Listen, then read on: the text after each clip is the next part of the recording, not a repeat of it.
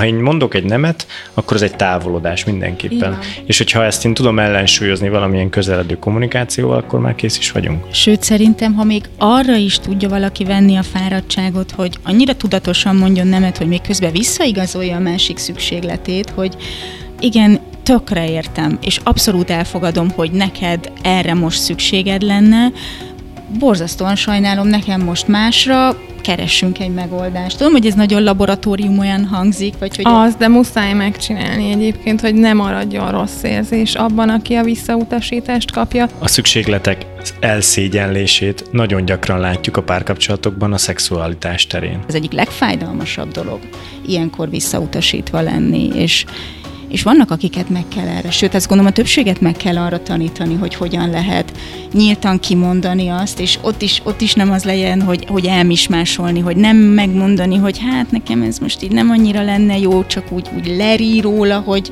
már nem szeretné azt a közeledést, vagy pont akkor, pont annyi közeledést, hogy, hogy hogyan lehet kifejezni azt, hogy amúgy nagyon vonzónak tartalak, amúgy általában nagyon vágyom rád, amúgy nagyon jó szokott veled lenni együtt már ha ez igaz, remélhetőleg igaz, a szex. Én arra lennék most nyitott, hogy amire azt látom, hogy te nyitott vagy, az nekem most nem lenne jó, de beszélgessünk róla. Az egyik legfontosabb téma itt a Boldog Párnában, a Boldog Párna Szövetségben, ami újra és újra visszajön, az az erőszakmentes kommunikáció. Szerintem nagyon sokszor beszélgettünk adásokban erről a témáról, amikor nem csak ez volt a fő vonulat, de valahogy mindig bekúszott ide, hiszen kevés fontosabb dolog van, mint hogy tényleg jól, asszertíven tudjunk kommunikálni. Viszont általában azt az oldalát szoktuk megfogni, hogy hogyan tudunk jól kifejezni, jól kérni, jól elmondani a szükségleteinket, és nagyon elhanyagoltuk eddig a másik oldalt, hogy vajon egy hozzánk érkezett kérésre, amit nem annyira szeretnénk, vagy nem tudunk teljesíteni, hogyan tudunk úgy nemet mondani, hogy a kapcsolat mégis tudjon erősödni. Sziasztok, ez itt a Boldog Párna harmadik évadának 14. adása. Itt van velünk a stúdióban Fischer Gabi családterapeuta. Sziasztok! Palkovics Beáta párkapcsolati tanácsadó. Sziasztok! Vóner Györgyi párkapcsolati coach. Sziasztok! És itt van velünk, és a hangért is felel Molnár Dávid párkapcsolati tanácsadó. Tartsatok velünk! Apukám meg szokott kérni, hogy menjek át és fúrjuk fel a nem tudom milyen polcot a nem tudom hova. És akkor felmerül a kérdés, hogy de hát miért nem fúrja föl bárki mással? Tehát, hogyha az a kérésnek a lényege, hogy a polc fel legyen fúrva, ahhoz én nem kellek, tehát akkor a kérés valójában arról szól, hogy ő szeretne velem időt tölteni. És akkor itt nagyon nem mindegy, hogy melyikre mondok nemet. Mert ha azt mondom neki, hogy figyelj, szerintem azt a polcot azt tök jó fel tudjátok a szomszéddal is fúrni, viszont menjünk el ebédelni, akkor nem a kapcsolódásra mondtam nemet. De neked kell kitalálni, hogy ő mit szeretne? Uh-huh. Tehát, hogy kell mindenképpen ebből kihallani? Én nem gondolom, hogy az emberek képesek kifejezni az érzéseket. Tök jó lenne, ha így lenne, de a családban, apukámnál ez biztos, hogy nem fog megtörténni, ha az elmúlt 60 évben nem történt meg. Hát persze, igen, de hogy most egy, pont egy ilyen, nem tudom, edukáló podcastben vagyunk benne, és akkor most mondunk egy olyan példát, ahol, ahol valami úgy tehát, hogy ő igazából nem azt mondta, hogy, hogy, hogy szeretne veled időt tölteni, és hogy... De és soha hogy, nem fog ilyet mondani. Hát jó, persze. De hogy sokszor elmondjuk, hogy egyébként az emberek nem gondolatolvasók, tehát hogy, hogy azért tudnunk kell neki fele, kifejezni, hogy mit szeretnénk. Én azt gondolom, hogy az embereknek az érzelmi intelligenciája különböző, és akinek magasabb, az használja arra is, hogy esetleg a másik mögött, másiknak a kérése mögött meghallja azt, ami a valódi kapcsolódás. Hát én uh-huh. azt gondolom, hogy akkor ne feltételezzük, hogy mit szeretne a másik, hanem akkor kérdezzük meg, hogy Aha. most te tényleg a polcot szeretnéd, vagy azt szeretnéd, hogy együtt töltsünk időt, bár ebbe bele lehet olyanba futni, hogy van másik olyan családtagunk, aki nem tud jól válaszolni erre a kérdésre. Akinél, hogyha ezt így nyíltá tesszük, hogy nem biztos, hogy egyértelmű, hogy ő mire kért minket, és hogy mi van mögötte, a mögöttes szándék, a, a, az ő szükséglete, akkor azt se tudja jól elmondani. Szóval, hogy itt azért bele lehet futni nem egyszerű történetekbe.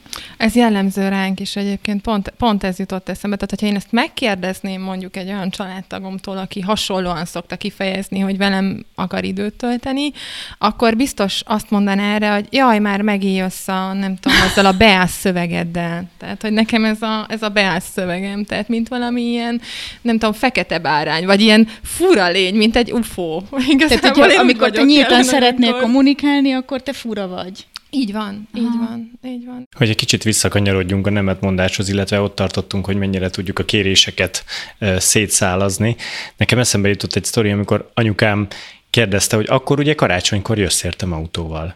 És én tudtam, hogy rengeteg dolog van otthon, mert nálunk volt a nagy karácsony, és mondtam, hogy küldök érted egy taxit. És hogy ez nem a valós szükségletére válaszolt, és hogy hányszor történik egy párkapcsolatban is, hogy azt mondja mondjuk egy nő a férfinak, hogy szeretném, hogyha részt vennél a, a házi munkában, és akkor mondja a férfi, hogy hívok egy takarítónőt.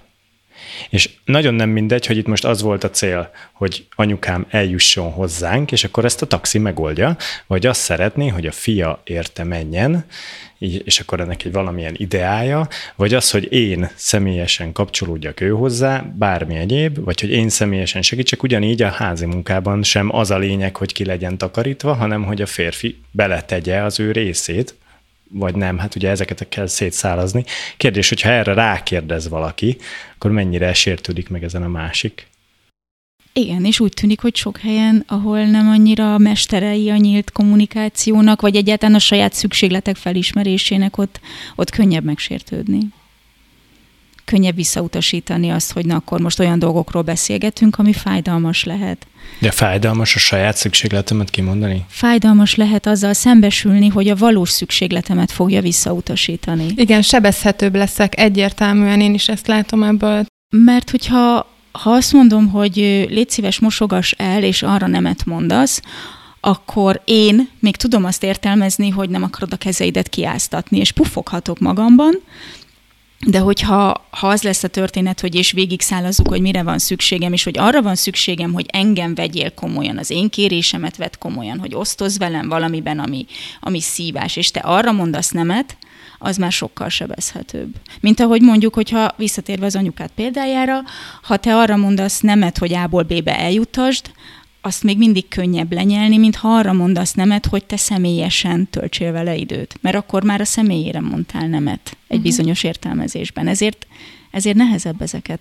Tehát, hogy így odaállni és fölvállalni, hogy mire is van igazán szükségem. De erről is beszéltünk idefele jövet az autóban, hogy, hogy van olyan ember, akinek a, közeledési kísérleteire azért mondasz egy kifogást, hogy mert most nem érek rá, ne haragudj, nem tudunk elmenni közösen ebédelni, mert ez van, az van, amaz van, mert különben, ha megmondanád a trút, azt kéne megmondani, hogy hát figyelj, nem szeretnék veled annyi időt tölteni. És Vagy egy... valami fontosabb, mint a veled töltött idő mindig van, ami fontosabb azért, mert veled nem szeretnék annyi időt tölteni, mert nem vagy egy annyira feltöltő, értékes valaki az életemben. Tehát ezeket nem mondjuk ki.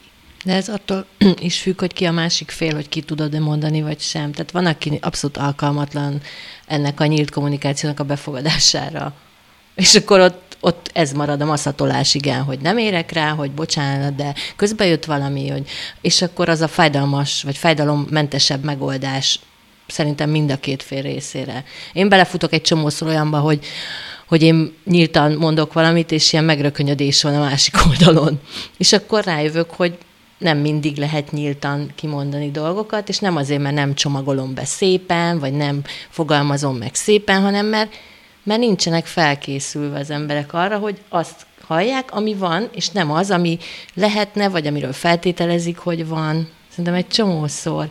Így van, van egy tök jó példám, pont gondolkoztam egyébként, hogy hogy lehetne ezt behozni, mert, mert szerintem tényleg úgy, úgy jó az egész, de hogy, vagy hát élményként kevésbé volt jó, de ezt mindjárt elmondom, hogy miről van szó, hogy azért ne csak rébuszokba beszéljek. Szóval most mi az elmúlt hetet a anyukáméknál töltöttük vidéken, és, és mielőtt mi lementünk volna hozzájuk, anyukám írt nekem egy üzenetet Messengeren, hogy úgy volt, hogy egész héten maradunk, hogy igazából ő szeretné, hogyha csütörtökön vagy pénteken hazamennénk, mert hogy egyébként ugye ez az egyetlen szabad hete a nyáron, és ő szeretne pihenni És, és aztán még beleírta persze, hogy, hogy de hogy nagyon örül, hogy megyünk, és hogy reméli, hogy ez nem gond. De hogy ö, nekem nagyon rossz volt egyébként ezt olvasni, tehát hogy ezzel így szembesülni, hogy pedig ő csak meghúzta a határait. Ő egyébként kiváló, nagyon büszke vagyok e, e, ebből a szempontból is rá, hogy nagyon kiválóan meghúzta a határait, mert én sokszor azt gondolom gyerekként, hogy nem tudom, ő így, ö, így értem van, meg, meg miattunk van, és hogy, és hogy nekem az segítség, hogyha én oda megyek, és, vagy hogy mi oda megyünk családostól, és ö, Szóval igen, tehát hogy akármilyen szépen megfogalmazta, ez így tudott bántó lenni, mert hogy nyilván nem azt vettem le belőle, hogy tényleg egyébként végig dolgozza az egész évet, és van egy hete mondjuk, hogy pihenjen nyáron, és akkor is ott vagyunk, meg nem tudom, ott körbe uh, zsongjuk a lakást, és hogy egyébként ez nem rólam szól, hogy nem velem nem akar időt tölteni, vagy velünk, hanem arról, hogy ő valóban pihenni akar, de hogy én akkor is úgy éreztem, hogy nem vagyok elég fontos. Tehát, és hogy, hogy tudta volna úgy mondani, hogy neked ez ne legyen probléma, ne okozzon fájdalmat. Mert szerintem tudott volna olyat mondani. Persze, persze, de egyébként én már ezzel is tökre elégedett voltam, mert hogy uh, így utólag persze, mert hogy, mert hogy nem az volt, hogy amúgy ott voltunk, és éreztem, hogy, éreztem, hogy menjetek már haza, vagy ilyesmi, mert azért tudjátok, biztos van olyan, hogy, hogy valaki ezt csak érezteti a viselkedésével, hogy, hogy nem oké, hogy itt vagy, tehát hogy ebből a szempontból ez, ez tök jó, csak hogy uh, Hát nem is tudom, mert végül is mondta egyébként, hogy jó, hogy megyünk, meg hogy várja, hogy... De talán igen, ennek adhatott volna nagyobb nyomatékot. Vagy igazából, ami még jobban tetszett volna, és utólag nem tudom, hogy csak erre fogtam-e azt, hogy, hogy ö, fájdalmas volt ezt olvasni tőle, hogy sokszor hívtam a héten, és hogy egyébként bármikor elmondhatta volna telefonon is. Tehát, hogy, hogy nem feltétlenül egy messenger üzenetbe, bár egyébként azt gondolom, hogy bármire legyen szó könnyebb írásban nemet mondani, amikor a másiknak nincs ott az arca, vagy, vagy ilyesmi. Én sokkal szívesebben mondom telefonon, mert hogyha érzem, hogy a másiknál valami probléma van, akkor tudok rögtön Én is, reagálni. Igen Messengerben ennek nincs annyira Aha, én tere. Azt szeretném mondani, hogy azt hittem, amikor elkezdted mondani, hogy ez egy jó élmény, amit elkezdesz mondani, és egészen addig azt hittem, hogy ez jó lesz, hogy anyukád ezt így leírta, mert nekem az volt az érzésem, hogy ez tök jó, hogy ezt így így előre. És akkor a, a, utána avval folytatod, hogy ez nekem milyen rossz volt, és nekem meg ez volt meglepő, meddig, mert mennyire jó ezt előre tisztázni, hogy akkor három nap tuti az csak a tiétek, akkor teljes figyelmét megkapjátok, de hogy utána igen, hogy neki van erre igény, és ez milyen nagyon jó, hogy ezt még akár, ha jó, messengerben vagy, de hogy bárhogy is el tudta mondani, és lehet, hogy ez egy vívódás volt számára, hogy Biztosan. hogyan, és hogy hogyan szóljon már, hogy kislányom, nagyon szeretlek, de inkább nekem az pihenés. Na, ezt például nem mondta. Na, e, ezek, ezek azok a dolgok, amik kellenének. Nekem most a nővéremmel van egy ilyen történés, hogy pont elkerültük egymást a nyáron, de hogy így folyamatosan, és mind a ketten mondjuk, hogy szeretnénk találkozni másikkal, és most lesz egy koncert augusztus 18-án, ahova mondtam, hogy hát akkor jöjjön el. És ő mondta, hogy hát nem és hogy azért nem, mert nem szereti azt a zenekart, aki játszik, tehát neki az a zene nem. És hogy pont erről beszélgettünk Gabival, hogyha hozzátette volna, hogy de egyébként tök szívesen mennék veled koncertre, keressünk egy másikat, nekem is nagyon hiányzik ez a dolog, ez a három mondat, az egészet már sokkal jobb érzésítette volna, mert akkor tudom, hogy nem a velem töltött időre mond nemet, hanem az a zene nem tetszik. Így is tudtam, hogy az a zene nem tetszik, de nem hangsúlyozta ki, hogy a többi az tetszene. Szerintem most már egy csomó mindent amúgy ezekből a példákból össze is ö, ö, rakhattunk azzal kapcsolatban, hogy mitől tudunk jól befogadni, vagy jól nemet mondani, és ahogy mondtad, hogy szerinted ebből egy pozitív példa lesz, hogy hát meghúzta a határt, és nyíltan kitett, tehát ez az első legfontosabb dolog, nem? Hogy, hogy Persze, legyen kimondva. ezt kiemelni Aha. azért, hogyha hallgatja majd, akkor nem az legyen, hogy szittam az anyámat egy podcast beszélgetésen. Szeretlek, anya, tényleg. Úgyhogy, de meg persze, hát tök jó. Tehát, hogy én nagyon örülök, hogy, hogy egyébként ilyen nők vettek körül a családban, nagymamám is ez a típus, tehát aki szépen így meghúzta a határokat, és, és ez jó. Nekem annyira nem megy. Tehát, hogy valószínű, hogy ezért is annyira idegen ez tőlem, mert, mert hogy egyébként én nem ilyen vagyok, és soha senkinek, nem azt mondom, hogy nem mernék, de hogy így vagy így nehézséget okoz nekem, hogyha valaki jönne hozzánk, vagy találkoznánk, akiket egyébként szeretek, de közben meg tudom, hogy, hogy pihenésre van szükségem, és az, az, egy, az egy baromi nehéz szituáció, tehát hogy ott, ott nemet mondjunk. Én azt hiszem, az egy nagyon fontos tanulság ebben, hogy egyre összetettebb és egyre bonyolultabb a világ.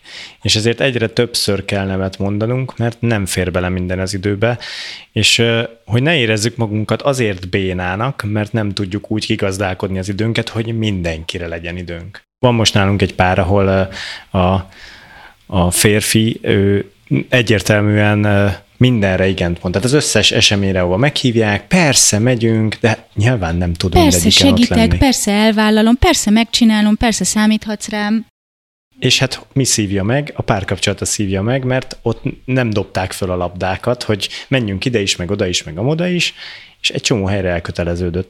Hát meg most erről az jutott eszembe, hogy van a diszkszölt pasi, aki mindenre azt mondja, hogy oké, okay, vagy hát igazából, ha nem is mondja azt, hogy oké, okay, de hogy nem mond nemet sem. Például nem tudom, hétfőn közli a párja, hogy van egy buli szombaton, menjenek el egy nagy családi rendezvény, vagy egy baráti, tök mindegy, és akkor így abban a hitben tartja igazából a, a, a feleségét, hogy, hogy oké, okay, elmegyünk, ott leszünk, majd szombaton reggel, mikor fölébrednek és készülődni kellene, akkor igazából úgy látja rajta a, a feleség, hogy hát nem annyira akar menni, de még mindig nem mondja ki, és hogy, hogy csak annyi, hogy igazából nem kezd el öltözködni, hanem ő kényelmesen a fotelban, és akkor várja, hogy igazából majd a párja rájön, hogy, igazá, hogy ő nem megy. Mert hogy nem tudom, nincs kedve meg fáradt, meg bármi, hanem így tényleg, és addig nem fejezte ki, hogy, hogy ő skipelni azt a programot. És ez marha káros. Uh-huh. És hogy De ez nagyon sok helyen nagyon előfordul. Nagyon sok helyen előfordul akár, akár olyan szituban is, amikor megkérjük a párunkat valamire, hogy csinálja meg, aztán valahogy nem csinálódik meg, és ott se hangzik el az, hogy én ezt nem tudom megcsinálni, nem szeretném megcsinálni, meg akár az egész ghostingolás jelenség is idehozható, amikor, amikor úgy tűnnek el emberek az életünkből, hogy, hogy nem mondják ki azokat a nemeket. Ez borzasztó bizonytalanságban tudja tartani a másikat. Nálunk a családban annyira nem volt szokás fel, vagy most sem annyi szokás felvállalni a szükségleteket, hogy abban a pillanatban, hogy rákérdezek valamilyen szükségletre, akkor nem, nem, nem, hát nem, nem erről van szó. Viszont a nyomasztás az megy, hogy miért nem úgy van. Tipikus példa, amikor megkérdezi bármelyik szülőm is, hogy miért van az, hogy te mindig csak három órát érsz rá. Hát azért, mert ennyi ideig bírom veletek. Ez e, a kapcsolatépítő mód volt. Ezt val- kivágod? Én ezt meg is mondtam, tehát hogy ezt tudják. Tehát, hogy én ezt elmondtam, hogy azért, mert eddig jó. Én nem vagyok arra alkalmas, hogy valakivel többet töltsek, mint három óra, kivéve, hogyha nem tudom, ott, ott, ott van olyan lehetőség, hogy nem kell folyamatosan beszélgetni, mert ez nekem egy fárasztó dolog. Na ez a része már kapcsolatépítő, hogyha saját magadról beszélsz, meg a saját szükségleteidről és a saját igényeidről. Az egy nagyon nehéz dolog ebben, hogy ha valakinek van egy szükséglete, hogy a másikkal töltsön időt 8 óra, a másiknak meg van 3 óra szükséglete, akkor azt nem lehet összeegyeztetni. Igen, szerintem egyébként anyukámnál meg nálam is erről van szó. Tehát, hogy én vagyok a, a határtalan, és nem tudom, állandóan együtt, és ő meg nem. Tehát, hogy igen, igen. Ez, ezzel tudok azonosulni ezzel a helyzettel. Úgy a másik oldalról. De ez egy párkapcsolatban ugyanúgy előkerül. Tehát, hogy ha, ha a nagyon klasszikus és nagyon általános férfinői felállásban a férfinak szüksége van arra, hogy nézzen ki a fejéből, és ne történjen semmi. Akkor, amikor a pihenőidő van. A nőnek meg általában arra van szüksége, hogy amikor a pihenőidő van, akkor beszélgessünk. És ez a kettő nyilván nem ugyanannyi ideig tart. Mármint a kapcsolódási szándék a kettőjük részéről. De hogyha azt el lehet mondani abban az esetben, akinek a fejkinézésre van szüksége, vagy arra, hogy kevesebbet kapcsolódjanak, hogy neki miért kell ez, hogy ő akkor mire mond igent, amikor nem akar kapcsolódni. Mint anyukád esetében, hogy ő arra mondott igent, hogy ő pihenjen. Hogyha a pasi arra mond igent, a klasszikus példánál maradva, hogy ő rendezze a neuronokat az agyában, mert konkrétan másképp nem tudja ezeket rendezni, akkor sokkal kevésbé fájdalmas, mert akkor tényleg nem az van, hogy a másikra mond nemet, vagy a teljes kapcsolatra mond nemet, hanem inkább az, hogy igent mond a saját szükségleteire. Oké, okay, szerintem az rendben van, hogyha valaki a saját szükségleteire mond igent, de közben meg nyilván ott vannak a másik szükségletei is. Tehát akkor a, itt, a, itt a, az egyensúlyt kell megtalálni, de az hol van? Tehát, hogy azt hogyan találjuk ilyenkor meg? Mert hogy lehet úgy elutasítani valakit, hogy, hogy egyébként oké, okay, most nem tudok beszélgetni, mert hogy arra van szükségem, hogy én töltődjek és egyedül töltődjek, viszont majd nem tudom, holnap este mit szólnál, ha és itt a lényeg, hogy belerakta az energiát, hogy a kapcsolódást visszaállítsa, a közeledés megtörténjen. Mert ha én mondok egy nemet, akkor ez egy távolodás mindenképpen. Igen. És hogyha ezt én tudom ellensúlyozni valamilyen közeledő kommunikációval, akkor már kész is vagyunk. Sőt, szerintem, ha még arra is tudja valaki venni a fáradtságot, hogy annyira tudatosan mondjon nemet, hogy még közben visszaigazolja a másik szükségletét, hogy igen, tökre értem, és abszolút elfogadom, hogy neked erre most szükséged lenne, borzasztóan sajnálom, nekem most másra, keressünk egy megoldást. Tudom, hogy ez nagyon laboratórium olyan hangzik, vagy hogy... Az, de muszáj megcsinálni egyébként, hogy ne maradjon rossz érzés abban, aki a visszautasítást kapja, és a, a pároknál, akik hozzám járnak, nagyon sokszor előkerül ez tényleg, ahogy a Dávid is mondja, hogy a férfiaknak ö, több szükségletük van arra, hogy mondjuk magukban töltsenek el időt, és csak nézzenek ki a fejükből, viszont ez ö, nem, tehát hogy ez már szerintem ezt meg tudják fogalmazni, hogy erre szükségük van, de azt, aki... Hát aki mondjuk már egy ideje jár hozzám, az meg tudja. De hogy a, ami, ami ugye még kellene a nőnek az újrakapcsolódásra, már ugye nem nagyon tesznek kísérletet. És most ezt csak azért mondtam el még egyszer, hogy kihangsúlyozzuk, igen, hogy ez segít, igen, a nőnek legtöbbször erre van szüksége is, hogy ez elég. És hogy akkor nem okoz akkora törést egy ilyen nemet mondó szituáció. Én nekem most az jutott eszembe a szükségletekkel kapcsolatban, és megint csak a saját családom jutott eszembe, de gondolom, hogy ez nem csak nálunk van így, de nem vagyunk mi annyira Majd defektesek. Majd én a másik oldalról, szívesen. Oké. Okay. Hogy ha én rákérdezek a valós szükségletre a kérés mögött, akkor ott valószínűleg azért kapok visszautasítást, vagy felkapják a vizet, vagy már miért is kérdezem én ezt, mert szégyelik a saját szükségletüket kifejezni. És hogy ez egy tök fontos dolog, hogyha ha ő egyáltalán szégyeli a saját szükségletét, akkor én, ha rákérdezek, akkor pont egy olyan dologra kérdezek, amiről ő nem akar beszélni. A szükségletek elszégyenlését nagyon gyakran látjuk a párkapcsolatokban a szexualitás terén.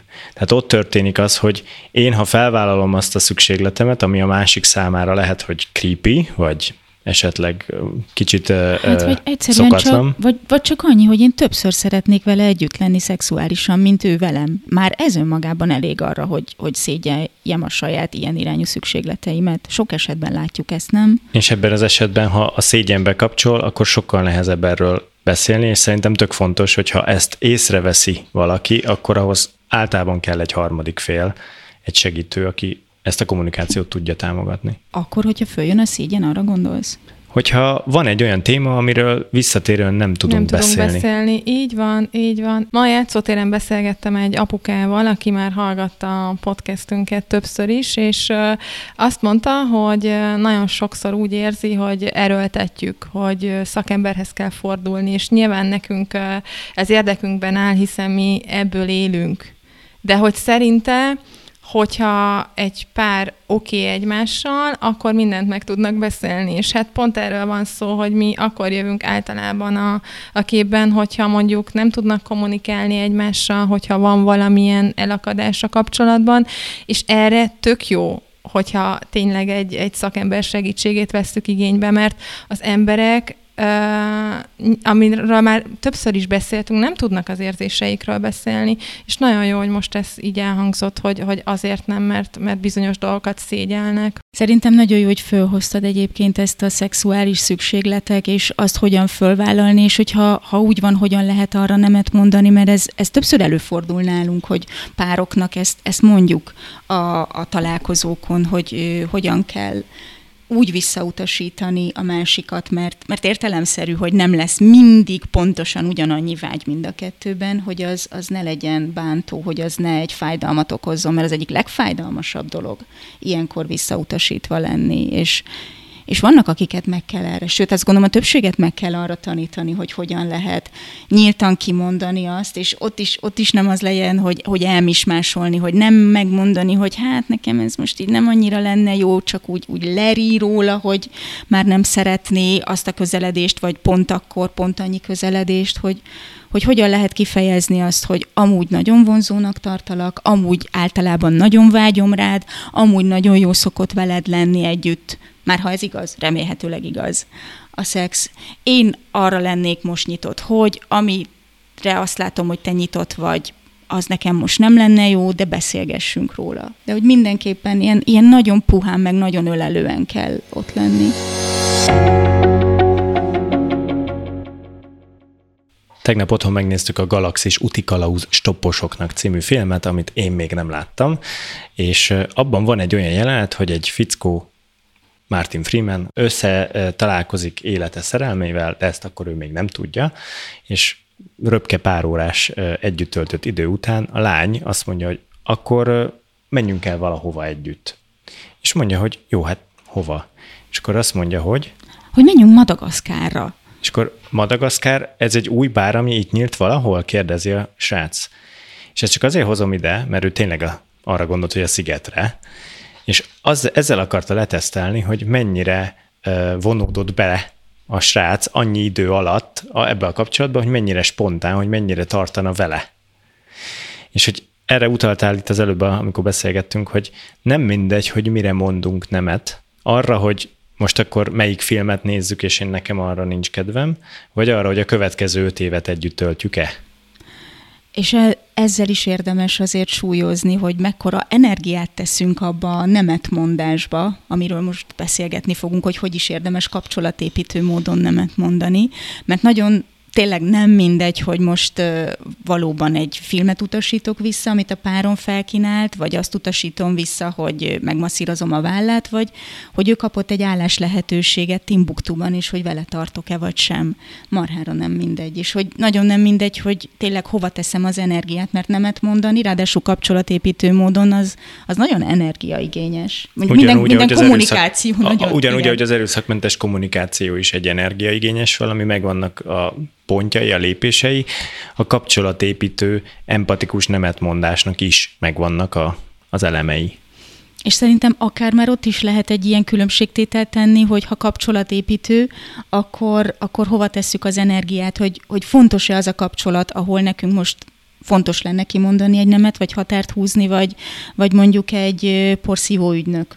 Mert talán könnyebb nemet mondani egy porszívó ügynöknek, mint valakinek, aki a legfontosabb ember az életünkben. Ugyanakkor van ennek egy tök nagy nehézsége is, hogy pont azokban a kapcsolatokban kéne ügyesen nemet mondani, amik a legfontosabbak, mert ott a, ott van a leges legnagyobb súlya, és nem is a nemetmondásnak, hanem ott van a tök nagy súlya annak, hogy viszont amikor én valamire igent mondok, akkor abban bízhasson a másik, hogy ez egy valódi igen tőlem, és nem pedig egy ki nem mondott nem, ha értitek, mire gondolok.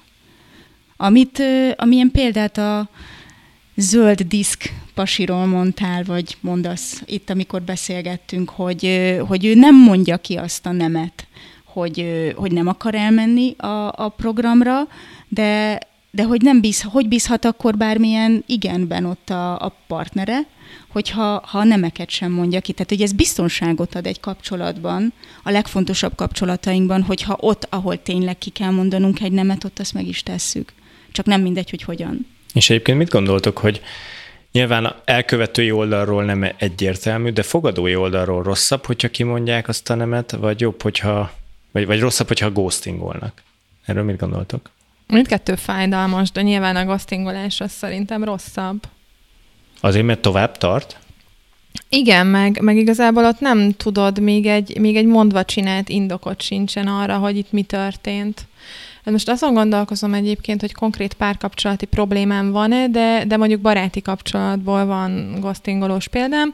De amikor az én kislányom megszületett, akkor volt egy nagyon közeli barátnőm, és, és még a, a kórházba is bejött, amikor, amikor megszületett a lányom. Tényleg tök jó viszonyban voltunk, tíz éve tartott már a barátságunk. Én vele tudtam a legjobban bulizni egyébként, és, és elengedni magam úgy egyáltalán talán, és aztán ahogy, ahogy nőtt a lányom, eljutottunk odáig, hogy, hogy keresztelőt tartsunk neki, és akkor arra gondoltam, hogy, hogy ez a barátnőm tök régóta vagyunk jóban, és, és hogy, hogy tök jó lenne, hogyha ő lenne a keresztanyja. És akkor mindig megbeszéltük, hogy találkozunk majd. És ki is találtam, hogy hogy fogjuk megkérni rá, és, és aztán soha nem jött össze a találkozó. És nem gondoltam semmire, mert hát ugye megszületik egy, egy kisbaba, alapvetően nem tudom, nehezebben találkozol bárkivel, és végül aztán eljutottunk odáig, hogy, hogy Messengeren elküldtem neki egy képet, rajta volt a lányom, rajta volt egy tábla, leszel a keresztanyám, és akkor, és akkor nem jött válasz.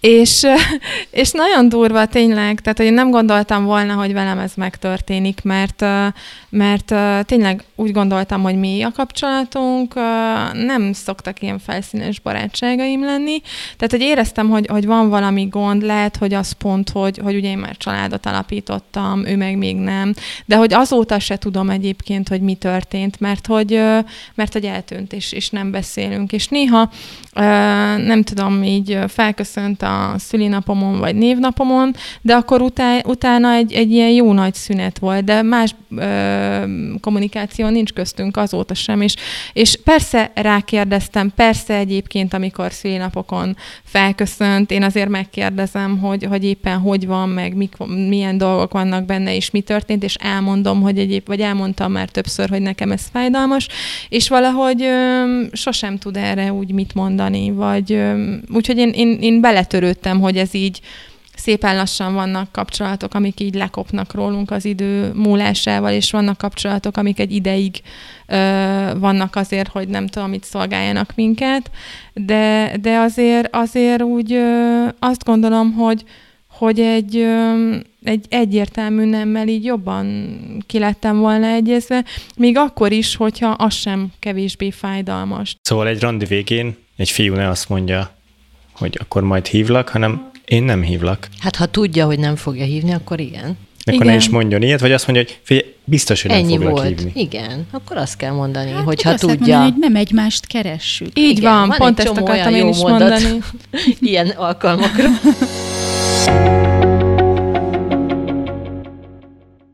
Tehát, hogy szerintem az is nagyon fontos, hogy, hogy sok esetben nem tudjuk kimondani azt, hogy nem. És nem azért, mert mert nem tudjuk, hogy nemet szeretnénk mondani, hanem mert valami megakadályoz minket abban, hogy nemet mondjunk, és akkor jön a maszatolás, és akkor jön az, hogy inkább kifogásokat keresünk, és megpróbáljuk finomítani a helyzetet, vagy, vagy igent mondunk akkor is, amikor egyébként nemet szeretnénk mondani, hogy ez is nagyon érdekes kérdés, hogy mi az a méről jövő gát, ami azt okozza, hogy nem tudjuk kimondani ezt a hárombetűs szót akkor, amikor kellene. Én azt gondolom, hogy nagyon fontos tisztában lennünk azzal, hogy amikor igent mondunk bármire, akkor mi minden másra mondunk nemet. Hogyha ezt tudatosítjuk, akkor sokkal kevésbé fogunk rámondani bármire, csak úgy igeneket. És hogyha minden másra nemet mondok, akkor, akkor már tényleg latba tudom vetni, hogy, hogy melyik a fontosabb az adott helyzetben. Van most nálunk egy pár, akik még az esküvő előtt jöttek el, hogy jobban felkészüljenek a, a házas életre, és ott mi rendszeresen el szoktuk mondani, hogy onnantól kezdve, hogy ti házasok vagytok, és mondjuk a férfit elhívják ide-oda, amoda, akkor az automatikus válasz az, hogy megbeszélem a feleségemmel, és nem mondod rá azonnal, hogy igen, mert nem egyedül vagy a kapcsolatban. És hogy ezeket például ugyanúgy végig kell gondolnom, hogyha nekem van egy párom, és, és vele komolyan gondolom az életemet, akkor minden mozdulatom kihatása van az ő életére is. Tehát ezért kell az igenekkel sokkal szűkebben bánni, szerintem. De ha már a nem, mert hogy azért mégiscsak abból indultunk és hogy egy kapcsolaton belül tényleg valószínűleg a kapcsolat féltés miatt nem mondjuk ki a nemeket, nem? Illetve hát kapcsolatféltés, vagy, vagy félelem attól, hogy, hogy magányos leszek, hogy elhagynak. Hogy... Vagy hogy mit fog gondolni rólam, ha már egyszer igent mondom, és utána mondok nemet. Igen, félelem a másik reakciójától? Nem tudom, most találgatok György a Hát mert az egy, az egy nagyon, nagyon szerintem elég közismert, vagy, vagy nem tudom, köztudott, hogy van egy olyan fajta működés, hogy azért nem mondok nemet, mert hogyha nemet mondok, akkor majd engem nem fognak szeretni. És hogyha nem fognak szeretni, és elhagynak. Akkor egyedül, egyedül leszek, és magányos leszek, és, és nem lesz senki, és akkor, és akkor igent mondok, mert akkor megtartom a kapcsolatot, és Persze ez így elmondva annyira bénán hangzik, hogy, hogy ne, nehogy már azért mondjak igent mindenre, mert akkor azt gondolom, hogy majd nem leszek egyedül, de azért nagyon sok ilyen családi minta van régről, amikor de el kell menni a nagymamához. Nincs olyan, hogy nem megyünk a nagymamához, mert, mert azt kell, azt muszáj, mert, mert és, és ebbe szocializáljuk a gyerek, hogy vagy vannak muszáj dolgok, amire nem lehet nemet mondani, vagy nem lehet ö, ellent mondani a szülőnek. Ugye ez most talán már kevésbé jellemző, de én például nem emlékszem azért olyan helyzetre, hogy én az anyámnak nemet mondtam volna valaha. És nem azért, mert mindennel egyetértettem, és puffogtam magamba eleget, és egyáltalán nem biztos, hogy megcsináltam azt, amit ő mondott, de hogy nem mondtam neki ellent, és nem mondtam nemet, ez szinte biztos. Azt hiszem, hogy lehet itt talán olyasmi is, ha most így ezen gondolkodom, hogy amikor kicsik vagyunk, alapvetően olyan szituációban növünk föl, hogy fölöttünk vannak hierarchiában. És ahova föl kéne vállalni a szükségletünket, jóval valószínűbb, hogy ő fogja megmondani azt, hogy lehet-e nekem ilyen szükségletem, vagy nem. Akár a szülő, akár egy, egy iskola.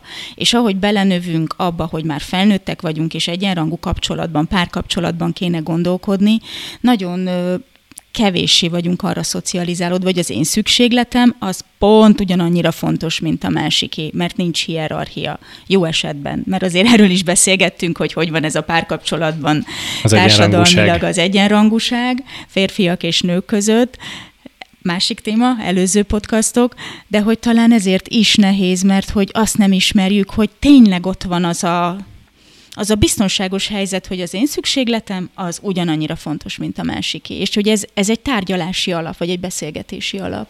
Igen, és ezt pici korban lehet nagyon jól elrontani, és Bea talán tudsz ehhez csatlakozni Borka révén, mert ő kicsit még fiatalabb, mint az én legkisebb lányom, hogy, hogy akkor, amikor ők elkezdik ö, kifejezni a, a, az érdekeiket, és érdekérvényesíteni próbálnak, hogy akkor nagyon óvatosan kell avval bánni, hogy mi az, amire azt mondjuk, hogy ő ezt nem teheti, és mi az, amit megengedünk, és megtanítjuk ennek azt, hogy ő elmondhatja, hogy ha más szeretne csinálni, hogy nem az, hogy de már pedig most akkor is kell ezt és azt csinálni, és szerintem ez az, ami a mi életünkben az én, én 50 éves elmúltam, és szerintem akkor, amikor mi voltunk gyerekek, a mi korosztályunkban, ez egy ilyen elképzelhetetlen. Tehát nálunk abszolút az volt, hogy ami a szülő, amit a szülő megmond, amit az iskola megmond, amit a tanár megmond, hogy ott nem nagyon volt ilyen, hogy, hogy alkupozícióban lett volna a gyerek, vagy legalább egyenrangú félként.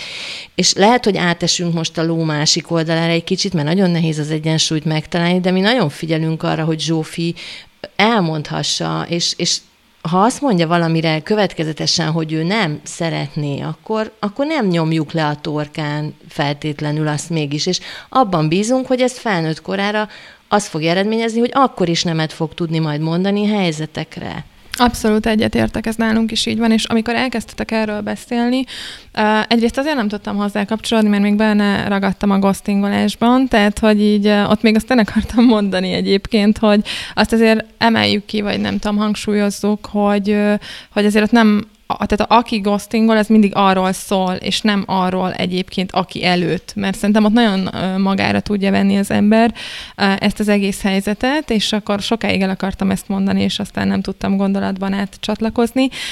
Utána meg azért nem, mert hogy nálunk, igen, a borkánál ez annyira úgy van, hogy, hogy mi is teret adunk annak, amit, amit ő szeretne, és nekem nagyon fontos az, hogy ő az akaratát ki tudja fejezni, mert tudom, hogyha, hogyha most ezt így keresztül viheti. Nyilván vannak szituációk, amiben határokat kell nála is szabni, mert akkor ö, abban vagy azzal fejlesztem, de hogy, de hogy egyébként én is abban bízom, hogy akkor felnőttként is ö, könnyebben mond nemet egyes szituációkban, és uh, visszatérve a, mondjuk az én gyerekkoromra, én 34 éves vagyok, és én nagyon hálás vagyok azért a szüleimnek, hogy, hogy nekem azért mindig lehetett véleményem.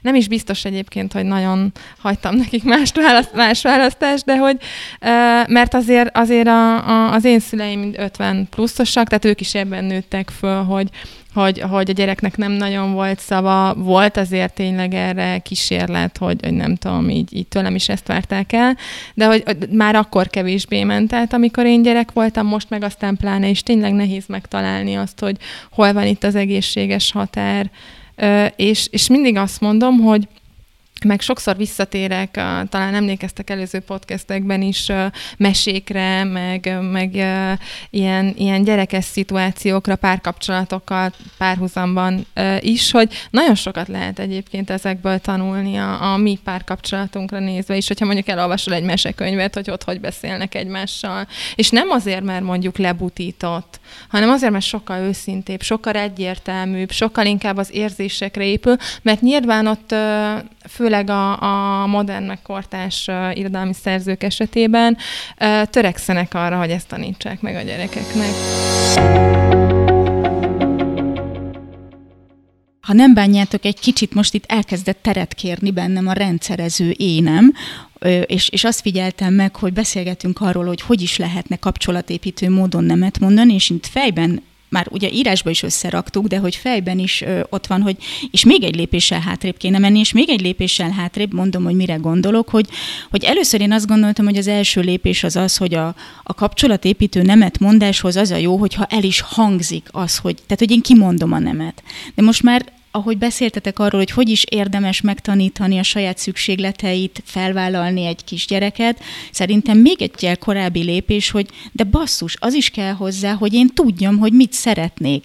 Mert nagyon sokunknál már lehet, hogy itt is ott vannak az akadályok, hogy annyira el vagyunk vágva attól, hogy mik a valós szükségleteink, mit is akarok igazán, hogy azért sem tudunk nemet mondani valamire, hanem csak így belesiklunk, vagy kisiklunk dolgokból, mert nem tudjuk, hogy mit akarunk. Úgyhogy én most azt fogalmaztam meg, hogy a jó és szép és építő nemetmondáshoz az első lépés, hogy legyünk már tisztában azzal, hogy mit akarunk. És mint hogyha te, Dávid, mondtad volna erre valamikor, hogy az egy nagyon fontos dolog, hogyha egy icike-picikét is nem vagyok tisztában, vagy úgy ismerem magam, hogy annyira könnyen igent mondok valamire, akkor legalább annyi legyen ott a fejemben, hogy azt mondjam, hogy bocs, ezt át kéne gondolnom és akkor egy kicsit arrébb megyek, vagy időt hát, vagy kérek. például azt mondom, hogy figyelj, tök jó, amit mondasz, holnap szeretnék rá válaszolni, alszom rá egyet.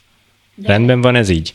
És már is, már is beljebb vagyunk. Igen, ehhez már kell azért egy akkora önismeret, hogy tudjam, hogy így működök, vagy hogy, hogy tudjam, hogy nem vagyok annyira ügyes a saját szükségleteimmel, akár a felismerésében, akár a kimondásában.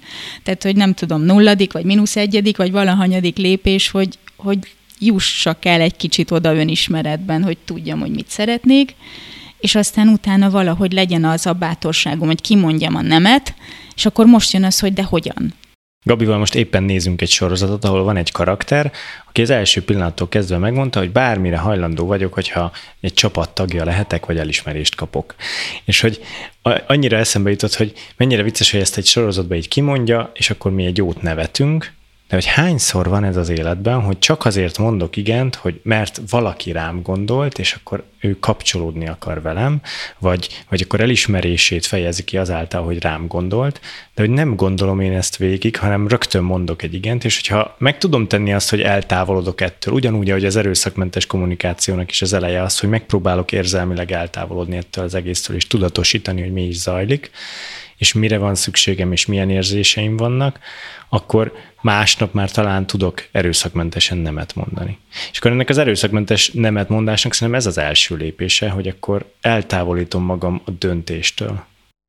És nagyon jó, hogy mondtad a kapcsolatot, meg hogy a kapcsolatért akarunk igent mondani egy csomó esetben. Ez annyira visszatérő volt itt a példákban, és hogy az a fontos, hogy a nemet mondásnál megmaradjon a kapcsolat. Tehát, hogy úgy, úgy tudjuk azt a nemet kimondani, hogy amúgy azt nagyon ki kell hangsúlyozni, hogy de nem a, a, az emberre, a kapcsolatra, a másikra mondunk nemet, hanem, hanem arra a konkrét dologra, hogy nem akarom veled megnézni a végtelen hajsza 12-t, hanem inkább nekem most máshoz lenne kedvem, vagy hogy most nem szeretnék a 17 fokos Balatonba veled bemenni, mondjuk most nem 17 fokos, de mindegy. Tehát, hogy és akkor itt nem rád mondok nemet, hanem arra az adott tevékenységre, ami nekem rosszul esne. Igen, de akkor itt tudatosítani kell, hogy viszont valami más csináljunk együtt, és arra nagyon, nagyon szívesen lenne kedvem. Akár alternatívát mondani, hogy a végtelen hajsz a 17-et nem nézném meg, de nagyon szívesen beszélgetnék veled egy kávé mellett. Igen, szerintem a- akárhogy is, de az összes sztoriból az derül ki, hogy, hogy fontos nem csak az alternatívát felkínálni, hanem szerintem kimondani azt, hogy de amúgy én szeretnék veled időt tölteni, Igen. vagy hogy amúgy te fontos vagy nekem. Én is azt gondolom, hogy ha valaki mond nekem egy kérést, és ott meg van egy szükséglet, most vagy erőszakmentesen jött, vagy nem, vagy ki lett fejezve, vagy nem, de ha én felismerem a szükségletet, és azt mondom, hogy ez a szükséglet nekem is megvan, de most ezt nem tudom bevállalni, uh-huh. akkor már van egy kapcsolódási pont. Uh-huh. Ez hányos pontunk legyen itt a nemetmondásnál. Mondom, megint kijön itt a rendszerezői, nem? Mondjuk a harmadik. Mondjuk a harmadik pont. Tehát, hogy így mondjuk azt, hogy nekünk is van egy ilyen, vagy, vagy ismerjük el az ő szükségletét. Keressük meg a közös szükségletet. Keressük meg a közös szükségletet. Igen. Ami Igen. a kapcsolódásnak valamilyen módja.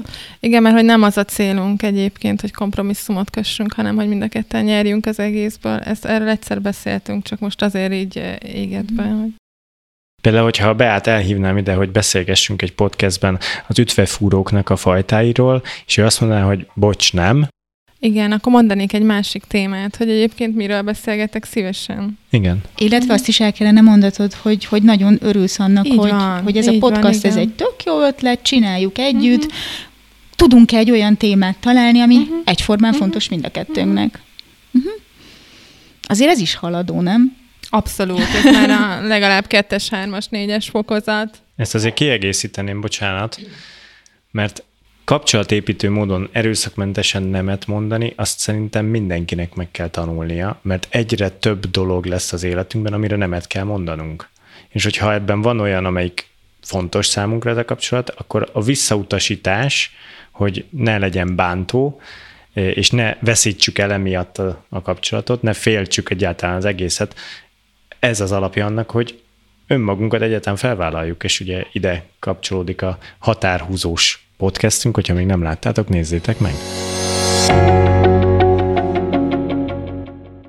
Már maga az erőszakmentes kommunikáció, ahogy összeszedtük a négy lépését, meg ahogy, ahogy ezt szoktuk a párokkal is gyakoroltatni, ott mindig azt mondjuk, hogy olyan helyzetet gyakoroljanak, aminek nincs tétje. És hogy szerintem a nemetmondásnál is ugyanez a helyzet, hogy valamilyen védett környezetben, valami olyan témával, ami, ami nem a hardcore vagy a nagyon fájdalmas pontokat érinti. Vagyis azt mondod, hogy a nemetmondást tudatosan gyakoroljuk?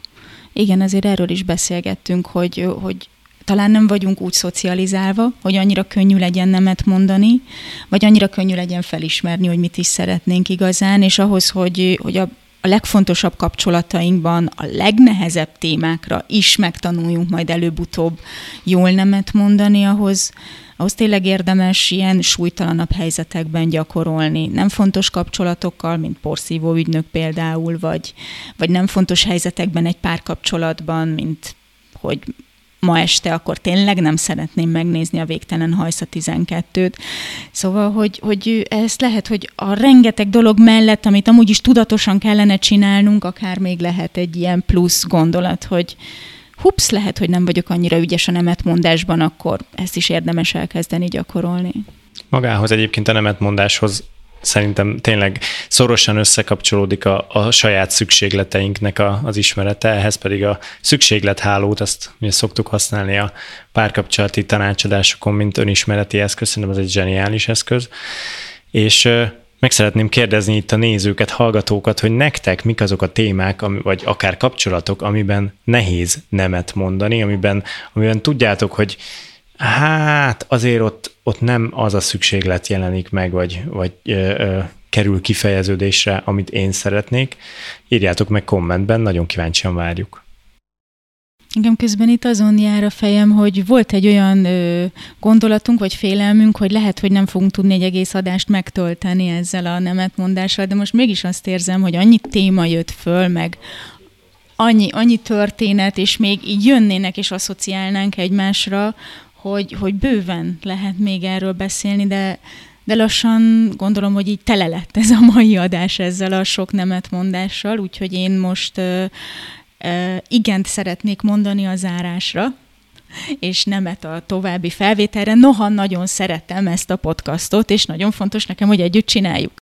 Nagyon köszönjük, hogy végighallgattátok, végignéztétek ezt az adást, reméljük, hogy tudtunk adni használható nemetmondási, kapcsolatépítő nemetmondási trükköket. Amennyiben szeretnétek még több párkapcsolati témával találkozni, akkor csatlakozzatok Facebook csoportunkba, ne csak a Facebook csoportunkba csatlakozzatok, hanem kövessétek a csatornánkat a YouTube-on, illetve a Spotify-on, meg az összes ilyen podcastos elérhetőségen, mert rengeteg sok egyéb videónk és hanganyagunk van. Szerintem nagyon sok mindent találhattok ott, ami érdekelhet benneteket. És hogyha tetszik nektek az a kezdeményezés, hogy mi időről időre beszélgetünk ezekről a párkapcsolati hétköznapi pszichológiai témákról, akkor támogassatok minket a Patreon oldalunkon, akár két gomb gombócfagyi árával, vagy ahogy haladunk, most már csak egy gombócfagyi ára lesz lassan az, ami a kezdő Patreonos támogató csomag. Amennyiben pedig szeretnétek bármilyen jellegű tanácsadást kérni, akkor az itt ülők és az egyéb boldogpárna.hu oldalon fent lévő szakértőkhöz tudtok 30 perces díjmentes konzultációt foglalni, erre is biztatlak, hogyha megszólított benneteket ez a téma. Várunk benneteket akkor szeretettel akár a csoportunkba, akár a YouTube csatornánkra és a következő adásainkra is. Sziasztok! Sziasztok!